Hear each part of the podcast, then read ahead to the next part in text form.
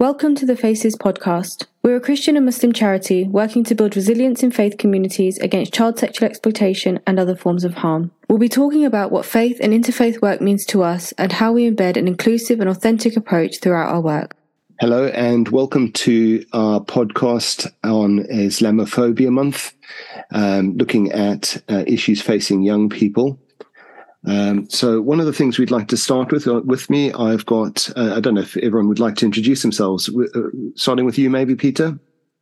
I'm Peter Adams. I work based at St Mary's Church in Luton and the St Mary's Centre for Peace and Reconciliation. Okay, Rehana. I am Rehana Faisal and I am the co-chair of Faces. And with us also Sufian. Uh, my name is Sufian Sadiq. I'm chairman of Discover Islam. Okay, thank thank you all. Um, what uh, we, we thought we'd do uh, with this podcast is uh, look at what it's like for uh, Muslim young people growing up in Britain. Uh, what challenges do they face? Um, Faces is a charity that looks at safeguarding, and we look at the broad welfare of young people from religious backgrounds. Um, so, for Islamophobia Month, what is difficult uh, for young Muslims at school and also young Muslims entering the workplace?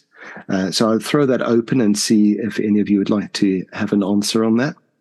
I'll go with that first. I think the challenge varies across the country, and I think that's really important to understand. And it varies from school to school and community to community. The reason I say that is that in more homogenous populations where there are perhaps more Muslims in a school, and, and that, that's quite common based on migration, based on how communities uh, flourish within geographical areas. You either have a real density of one population in one area, but there are obviously outliers in that. There are families that, for whatever reason, don't necessarily uh, sit within that nucleus of the, the, the wider Muslim community, Roma community, Polish community, whatever migrant community it may be. Where the challenges, I think, are greatest is where young Muslim children, young people are the minority. Uh, now, that could be them as a minority in their school, but there's also an element of you could be in a school population that's largely Muslim, but where the, there is a minority of Muslim representation in teaching and leadership in schools, therefore, could lead to a lack of understanding about Islam. Mm. Uh, only the other day, I think I saw something on uh, social media a teacher uh, disciplining young people about tolerance but the justification with which this teacher started was 21 years ago, there was a, a terror attack. Now, there was no one in that room that would have been older than 14 or 15. They would have no idea what uh, 9 uh, 11 was, what impact it had on communities. And they shouldn't they shouldn't be held accountable for events that took place pre the, them even coming into this world. And some of those microaggressions, when we get things wrong and we talk about certain communities with certain stereotypes, that can happen at a school level and is not limited at a student population. Some of it then boils down to how young people treat young people. And we know keeping children safe in education, there's a heavy emphasis now on peer on peer abuse, where young people, child and child, where one child is uh, abusing another child. And abuse uh, manifests itself in various forms. There's no clear rationale around what abuse could look like, what abuse is. So in the same way, Islamophobia is one of those things that manifests itself in various guises. We have an assumption that Islamophobia is when somebody perhaps dresses up, I don't know, uh, as a terrorist or whatever they may depict a terrorist to be, Perhaps it's the pulling off of a hijab of a girl that's wearing a headscarf. I think those gross manifestations of abuse sometimes take away from what the daily occurrences of abuse are, which are more subtle, which hurt as much as those big events.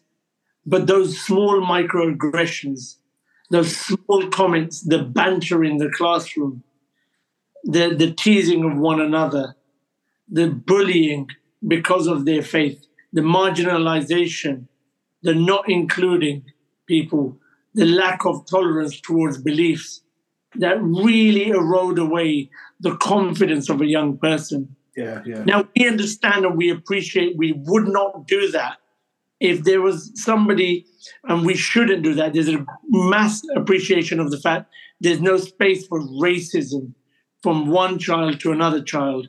The difficulty is we do not do enough to educate young people about the importance of Islamophobia, the importance of treating people differently because of the religious beliefs that they hold or any religious symbolisms that may be apparent to them when you see them. Yeah. Thanks, Sufian. Uh, any comment from uh, Rehana or Peter? Yeah, I mean, Sufian, I think, has thrown up a lot of really um, important points there, and I'm going to try and sort of pick up um, on, on, a few of them. and he raised the the the, the, um, the spectre, I guess, of of 9/11, um, and I and I think we we should never underestimate the long-lasting impact on Muslim communities um, of 9/11 um, and the you know the ensuing um, quote unquote war on terror. Um, and not to say that's that that's that's um, you know certainly a defining moment um, globally um, in terms of the West's relationship with with Muslims and Islam, and not to say that there was Islamophobia did not exist before then. Um, it absolutely did, but it was certainly you know that most of us would say that um, Islamophobia, anti-Muslim sentiment, anti-Muslim racism really um, accelerated um, post post 9/11. Um, and whilst many of our young people may not, well, won't remember it. Obviously, it was you know before before they were born. Um, may not necessarily understand it, may not necessarily grow a deal, a deal about it. They are certainly impacted by what followed. Um, and 9 11, 7 7 in, in, in Great Britain led to real tangible differences within the world that we live in, in terms of legislation, in terms of um, the sort of legal management of Muslims Muslim communities that affects us in the everyday. Now, when we talk about institutional forms of racism, what we mean is that there are laws or perhaps in an organization, system, structures, policies, which disproportionately impact, disproportionately harm certain communities. And there are very, very strong arguments to say that much of the counter-terror legislation that um, has, you know, that the governments, successive governments have implemented over the last couple of decades disproportionately harm, disproportionately hurt Muslim communities, and that includes young people in school. So we know that in 2015, for example, um, the government introduced the prevent duty.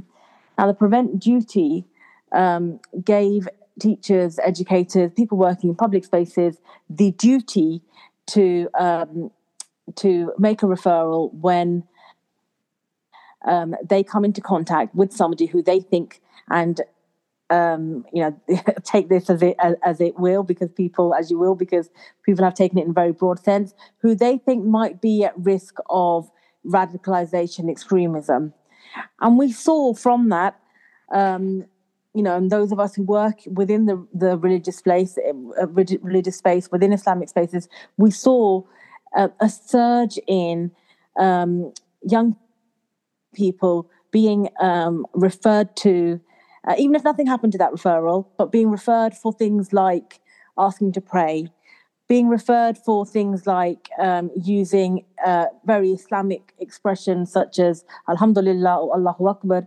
Um, you, we saw these referrals happen, and you know there are a couple of very high cases um, within Luton as well, where we saw some um, really odd referrals for young people, um, including a child as young as three years old.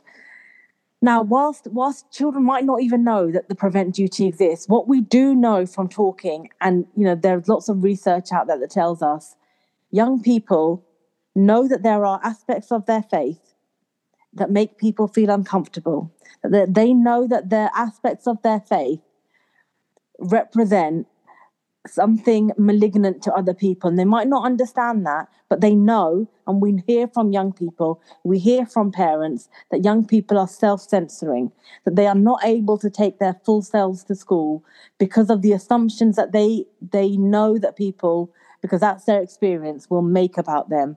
Um, and interestingly, that came up a lot when when Faces carried out our research around um, RSE, uh, relationships and sex education. That was one of the things that, that sort of came out quite a bit was um, was essentially racist assumptions about young people from teachers based on their protected characteristics, um, and that actually children had normalized them. That was that was just the thing that happened in school, and it wasn't for the teachers to um, change the way that they thought. It was for them to manage their behaviour. Um, and so, for an organisation like us, who's who's con- who are concerned with with safeguarding, we've got to make sure, uh, and we've got to kind of keep raising this issue um, around who is safe and who feels safe in school uh, contexts. Um, and sadly, we know that young Muslims do not feel safe in schools. Um, and, and and that's again, I mean, know I'm making a very broad statement. As, as Sufian says, there are you know multiple communities, um, you know, multiple schools. Things will be different on the ground in different schools. But very broadly speaking, um, you know, we, we've spoken to young people who love their schools, love their teachers, but still regulated their behavior. Um, and I think that kind of gives us an idea of just the scale of Islamophobia, the scale of the power that it has um, over people, even when nothing over, as Sufian said, talking about those overt expressions um, of violence that people experience, even if none of that is happening, um, the, the, the, the nature um, of the sort of political discourse that we've had at the moment concerning Islam and Muslims um, has resulted um, in, people altering their behaviors and feeling as if you know that they are that they are at risk. Both of those contributions from Sufian and, and from Rehana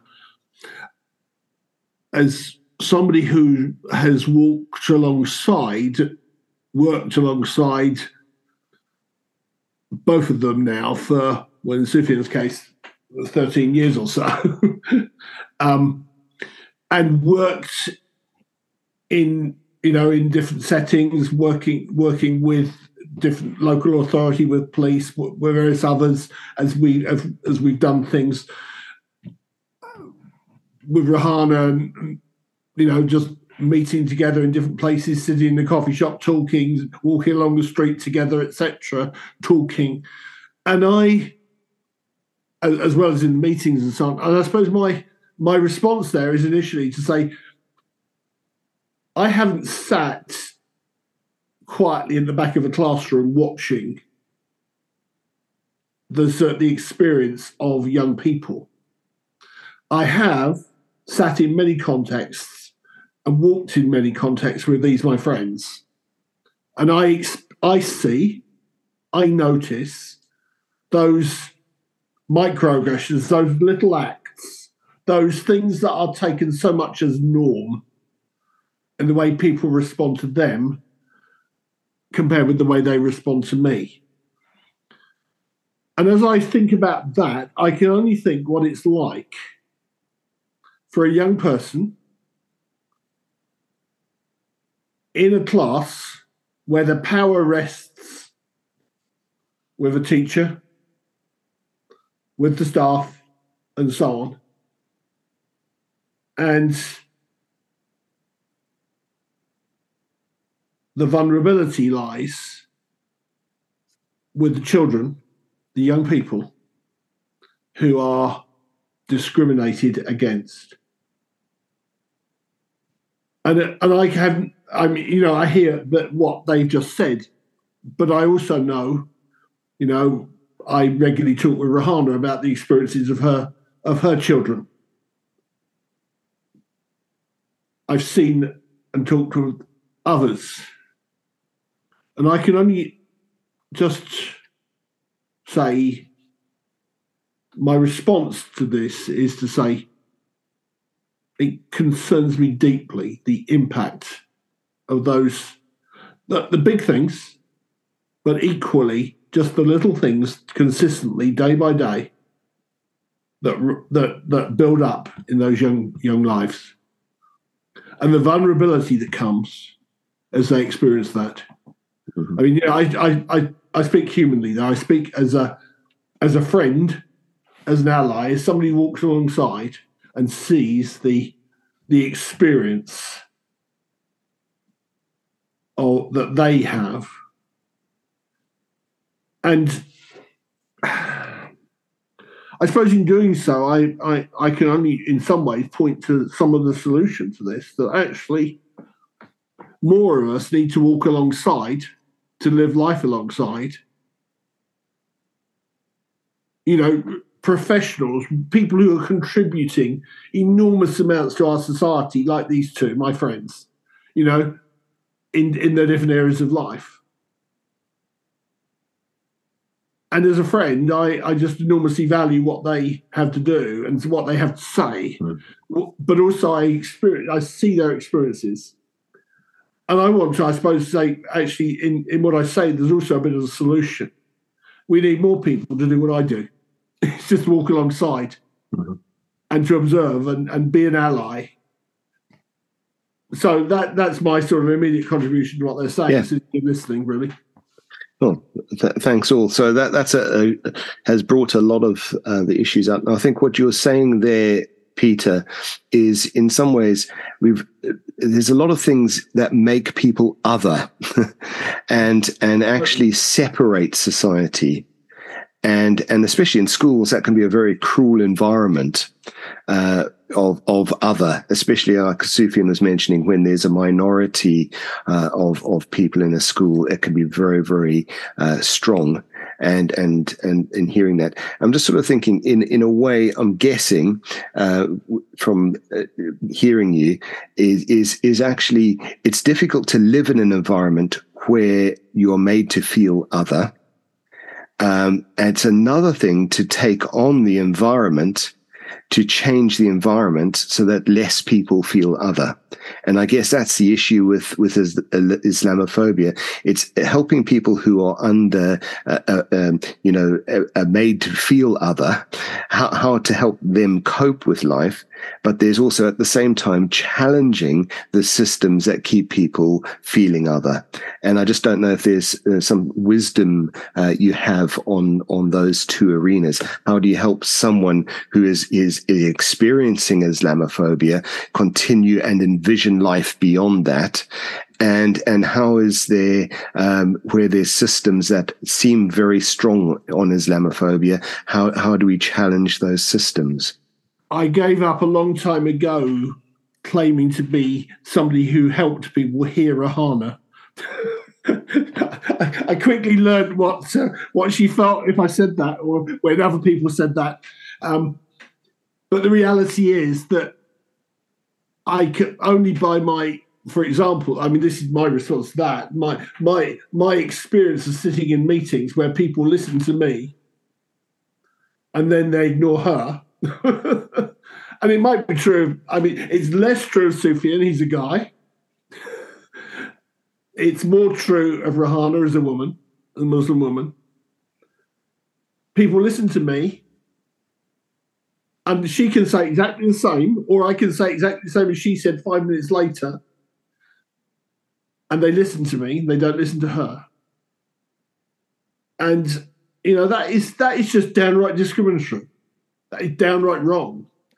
Um, we, even even more so, Pete. Given that, let's be really, really honest. I am cleverer than both you and Sophia. Well, absolutely, Rehana. I, who would I be to to uh, to contradict that? It, I come in on that point now. I think well, one thing is, you kind of said, what could we say to those uh, going through it about almost the light at the end of the tunnel? And I think we've got to understand and give perspective to that. It's abuse. Mm-hmm. And what, what, what, would we say to someone who was being abused? Mm-hmm. And, it's hard because telling someone things will be better yeah. when you are feeling trodden on, when you're feeling violated, when you feel that you have no control over the way other humans treat you, the way you feel that there's no access to equity in the way other people can access things, you don't have those privileges. It's very hard to say to that person, look beyond, because actually, when you're being abused, you're unable to look beyond. I wouldn't say to someone, no. because I know how hard it is. I know how hard it is.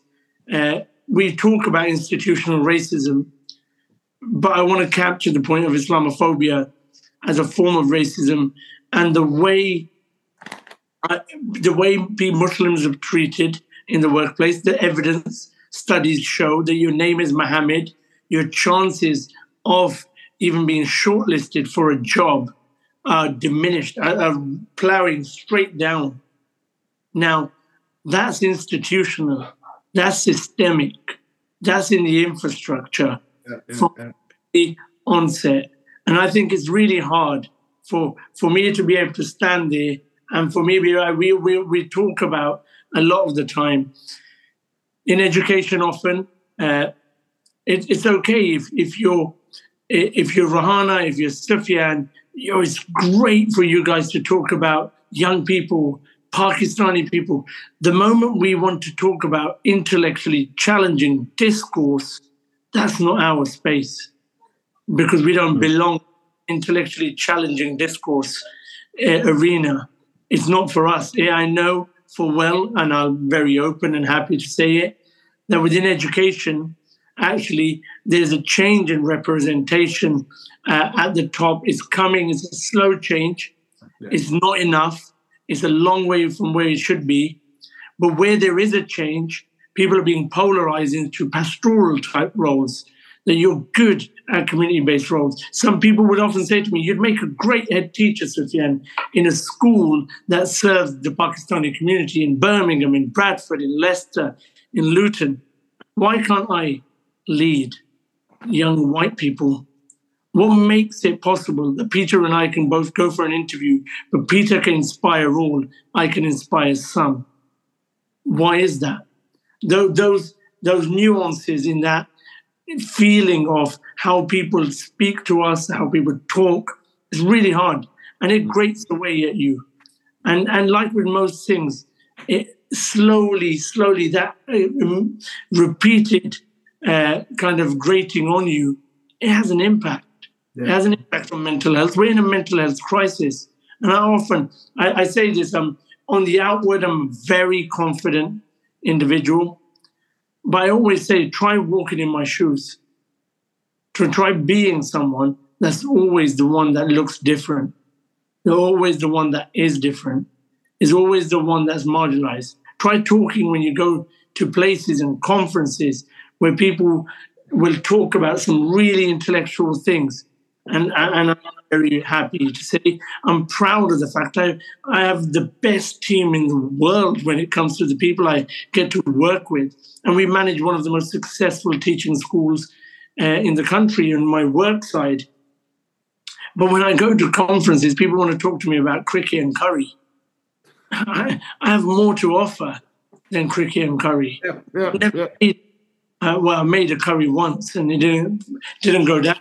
But uh, it's it's that idea that it's very limited, and when people feel that the only thing to talk to me about is the community, so I can't have an opinion on yeah. pedagogy and practice and thinking around how education should take its shape in the modern world. I should talk about what the impact on the community will be. So it's, I think that part is pretty difficult. And what I do say is, on yeah. some, it's pretty hard to be me. And I'm sure it is the same for Rehana. And I always think it's lucky, and I, me and Rehana were talking about this the other day. We're fortunate that we're driven by faith, that we don't seek acknowledgement from organizations, from individuals, uh, from worldly gains. And that's really important because if there's not a higher deity that you're serving in your mission when you're going about life, it can be incredibly difficult accepting the fact you're not recognized. I, I, there'll be community events, there'll be community things that happen. And it's the irony of it is that those in the systems of power and the infrastructure that's perhaps around us will not consider us as leaders. Some people could lead in one organization. Some of us could be working with over a dozen organizations that are serving our communities, but we don't get a seat at the table. We don't get a voice on the platform. We don't get the seats at the front. And that's the reason because we're not VIPs. We're not even on the guest list because people don't want us at the party. Now, is lucky because people like Rehana, people like myself, we're activists, we're disruptors, and we don't mind that. But I think about those that are going about this with a different mindset and they're not being recognized and they're going through hardship. It's pretty cool and it takes its toll on a human. Thank you. Thank you, Sufian. Peter? Just, uh, uh, sorry, Rehana, go for it. Uh, I'm, I'm just really going to build on, on a little bit of that again, on some pick up on some of the, the points that um, Suf's made there. I think he, he draws out quite nicely some of the challenges that we have in engagement, the pigeonholing, the stereotyping.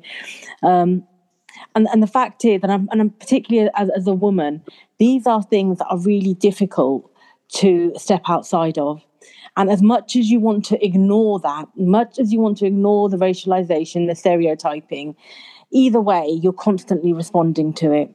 And actually, one of the things that I learned quite early on, but there's um, a lot of discourse around Muslim women, quiet, subservient Muslim women, you know, um, the, the oppressed by men, and you know, all of this really sort of um, sincere, um, sad-looking faces looking at us, telling us, you know, we really want to empower um, empower these Muslim women. I mean, Google the words "empower Muslim women."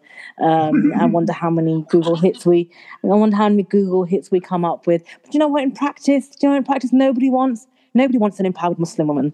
And if anybody has been around the table with me um, you will know that people don't want a Muslim woman who knows her mind, who is willing to say things, who is willing to tell the truth, and is is not willing to spare your feelings. Nobody wants a Muslim woman who will not who will who will not who who refuses to suffer fools gladly. Because of my my my experiences, and I know my friends um, sitting around, you know, in this conversation today will be able to attest to it. The reality is is that makes people really uncomfortable. They don't actually want you to talk. You know, there are certain things that you know they want us to talk about. There are certain ideas that perhaps we would be useful for endorsing. Um, but actually, uh, you know, overwhelmingly, when I do speak, and you know, oftentimes on very difficult issues, when I do speak, I am met with racism, Islamophobia, misogyny, sexism, because actually I I'm, I don't I don't live up to the samosa serving stereotype that people want me to. Um, and so it's really hard to, you know, as a person, sort of, even when you know those those ideas are there about you and you try to, to push against them or even ignore them, it's really hard because the power of racialization, the power of these stereotypes, um, it, it, and, and, and the extent of Islamophobia is so strong. Um, I mean, going back to your original question about what do we do about this and how do we support, one of the biggest challenges, and I think particularly around Islamophobia, is it's a type of racism that many feel is justified. And you hear lots of justificatory narratives around it, which is why I brought up the issue of 9 11 on the outs- outset, because the war on terror has been the justificatory narrative that has allowed for ideas around Muslims to flourish. Not just ideas; those ideas underpin um, the way that we are that we are treated, the way that we are spoken about. I mean, we had a prime minister of this country refer to Muslim women as letterboxes, for goodness sake, and that completely, you know, shifts the um, you know the, the, those lines around what we think is extreme dialogue. And these are you know i'm kind of getting into i think you know areas that are you know d- discursively quite complex. But you know um, it, when you've got prime ministers talking about muslims and writing about us in particular ways you know it shifts the whole country in terms of what is acceptable and what isn't acceptable and what we do not have enough of either in within politics, within the spheres that we we move, enough pushback from everybody else to say we do not accept this. This is wrong. We do not accept um, this. There is no justification for the ways, and Sufian told us the, the story earlier on about young people being held to account um, or being made to feel grateful about you know being allowed into a classroom being tolerated in a school because um, you know despite 9-11 um, that conversation should never happen, and nobody should listen to that um, and think that's okay. But actually, people do listen to that and think it's okay.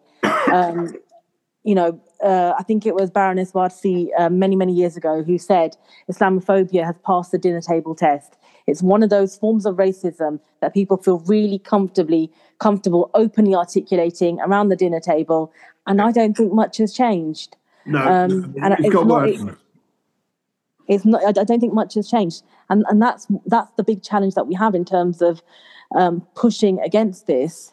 Um, if Sufian and I try and do that, well, obviously there are all sorts of layers um, and and all sorts of assumptions layered onto that. Um, but actually, most people are all too ready to believe those things. When I talked before about the prevent duty, after the police, the biggest referrer of young people, the biggest um, referrer of young people to prevent are those people who I hand my children to every day with the thought that they are going to be looked after and protected. The biggest referrer after the police are teachers. Yeah, thanks, Rehana. And and I think there's some very powerful points you've you've made there. Um, the dinner table conversation, the the acceptability of it in in society is is is very wrong. And and I'm I'm going to bring Peter in here, but but, but I'm also conscious of time. Um, what action points do you think are useful uh, coming from from the discussion we've just had?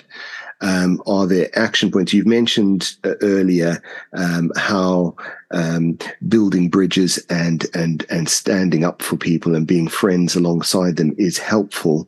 Um, I'm just wondering, are there any action points alongside that, or any wisdom you've got on that, I mean, Peter? I, I think and would, just from the others as well, any action points as well. In some ways, I'd underline what a, what what you just said. I mean. I would encourage anybody listening to this to play it again, and actually put yourself in the shoes. Try and put yourself in the shoes. You can never do it totally, but just try and think what it would be like to, if you were trying to think about what it would be like to be in the shoes of the person who's who's experiencing that. But actually, be, let's be practical. If you were in the classroom, if you were walking in the meeting, if you were on the street, if you were wherever you are, if you were at the dinner table and this stuff was talked about, if you were at a conference with Sufian and somebody asked him about carrying cricket, how would you turn the subject back to the subject of the conference and bring him, encourage him, you know, make a space for him to come into the conversation to display what he's really there for? In other words, how can you not help somebody be heard, but actually just create space for them to speak up. I can never speak for them, for Sufian, for Rehana. I, I'm not gifted enough to do that. They have to bring their story into that, their their thoughts. But I can I can sort of help carve out a space. So that would be my challenge where you're sitting at a dinner table and that sort of thing is said, and your Muslim friend alongside, and it, it's just a small little crack, wise crack, but actually, you know, this will be the 220th thing they've experienced this week. How can you challenge that? If you, as I say, the conference, in the meeting, how can you underline that space that they've contributed? Mm-hmm. It's it's being practical about the things that we do to challenge these quote unquote microaggressions, these expressions of downright bigotry that we all experience day by day.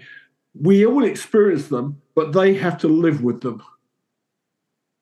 And yeah. and you know, so just being very practical. How can I deal with that stuff when I experience it? Yeah. Thanks, Peter. Rehana, Sufian, any additional action points you think would be helpful for people? Yep, I, I think uh, Peter's point about not if you want to be an ally, you've got you've you you can't sit on a fence. Uh, you've got to stand up. You've got to stop it when you hear it. You've got to talk up. You've got to address it.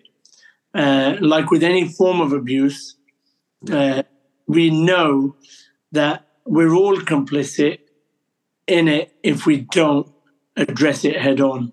And Peter's voice is always going to be more powerful than our voice in this uh, area because when people that are not from that faith or background say it, it sounds and it lands in a very different way than we say it.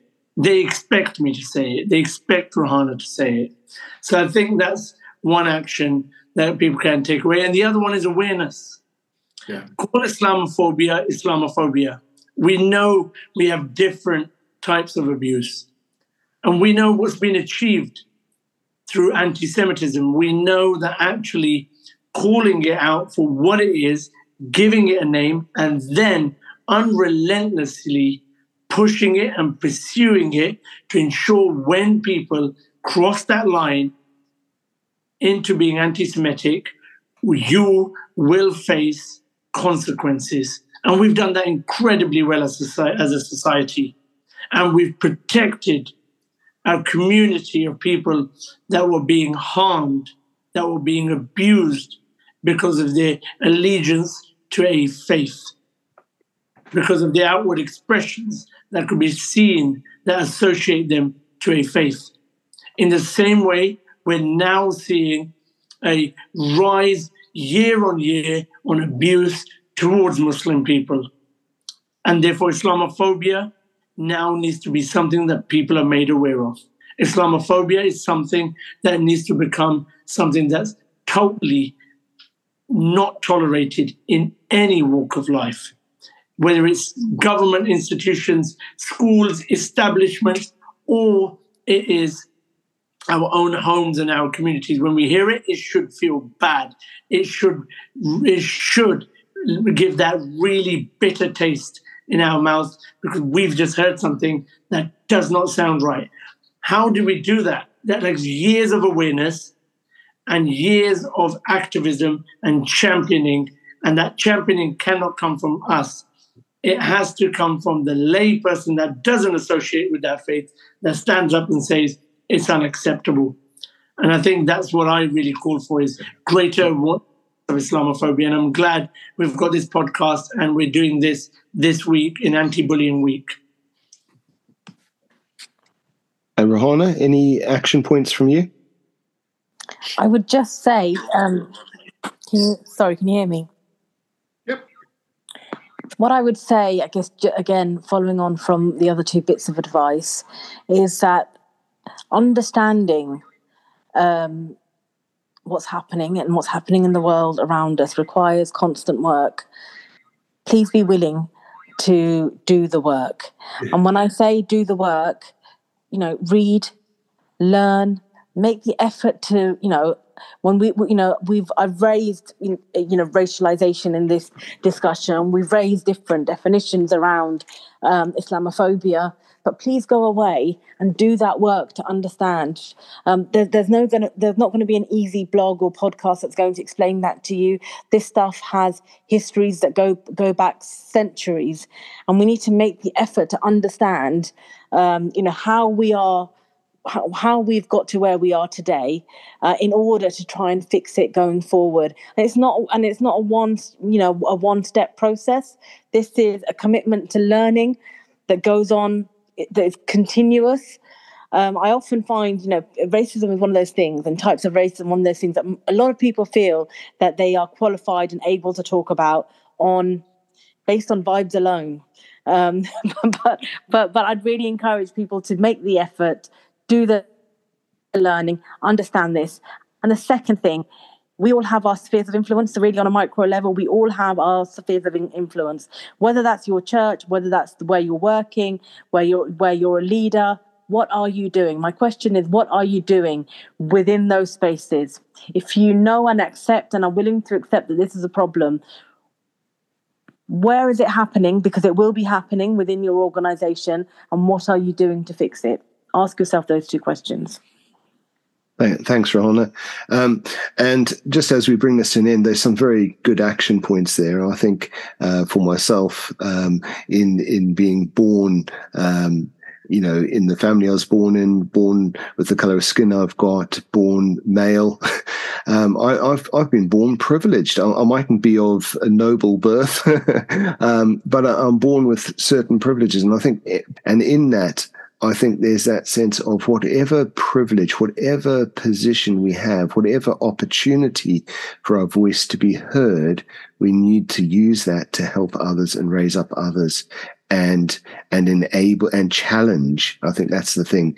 Uh, challenge the positions that are around us that block others, and I think some of those things are very very important uh, going forward. And and if we've been if we've got a position where we can use that voice, use it, and and don't just leave people not being heard uh, not been valued. I think it's been a great conversation.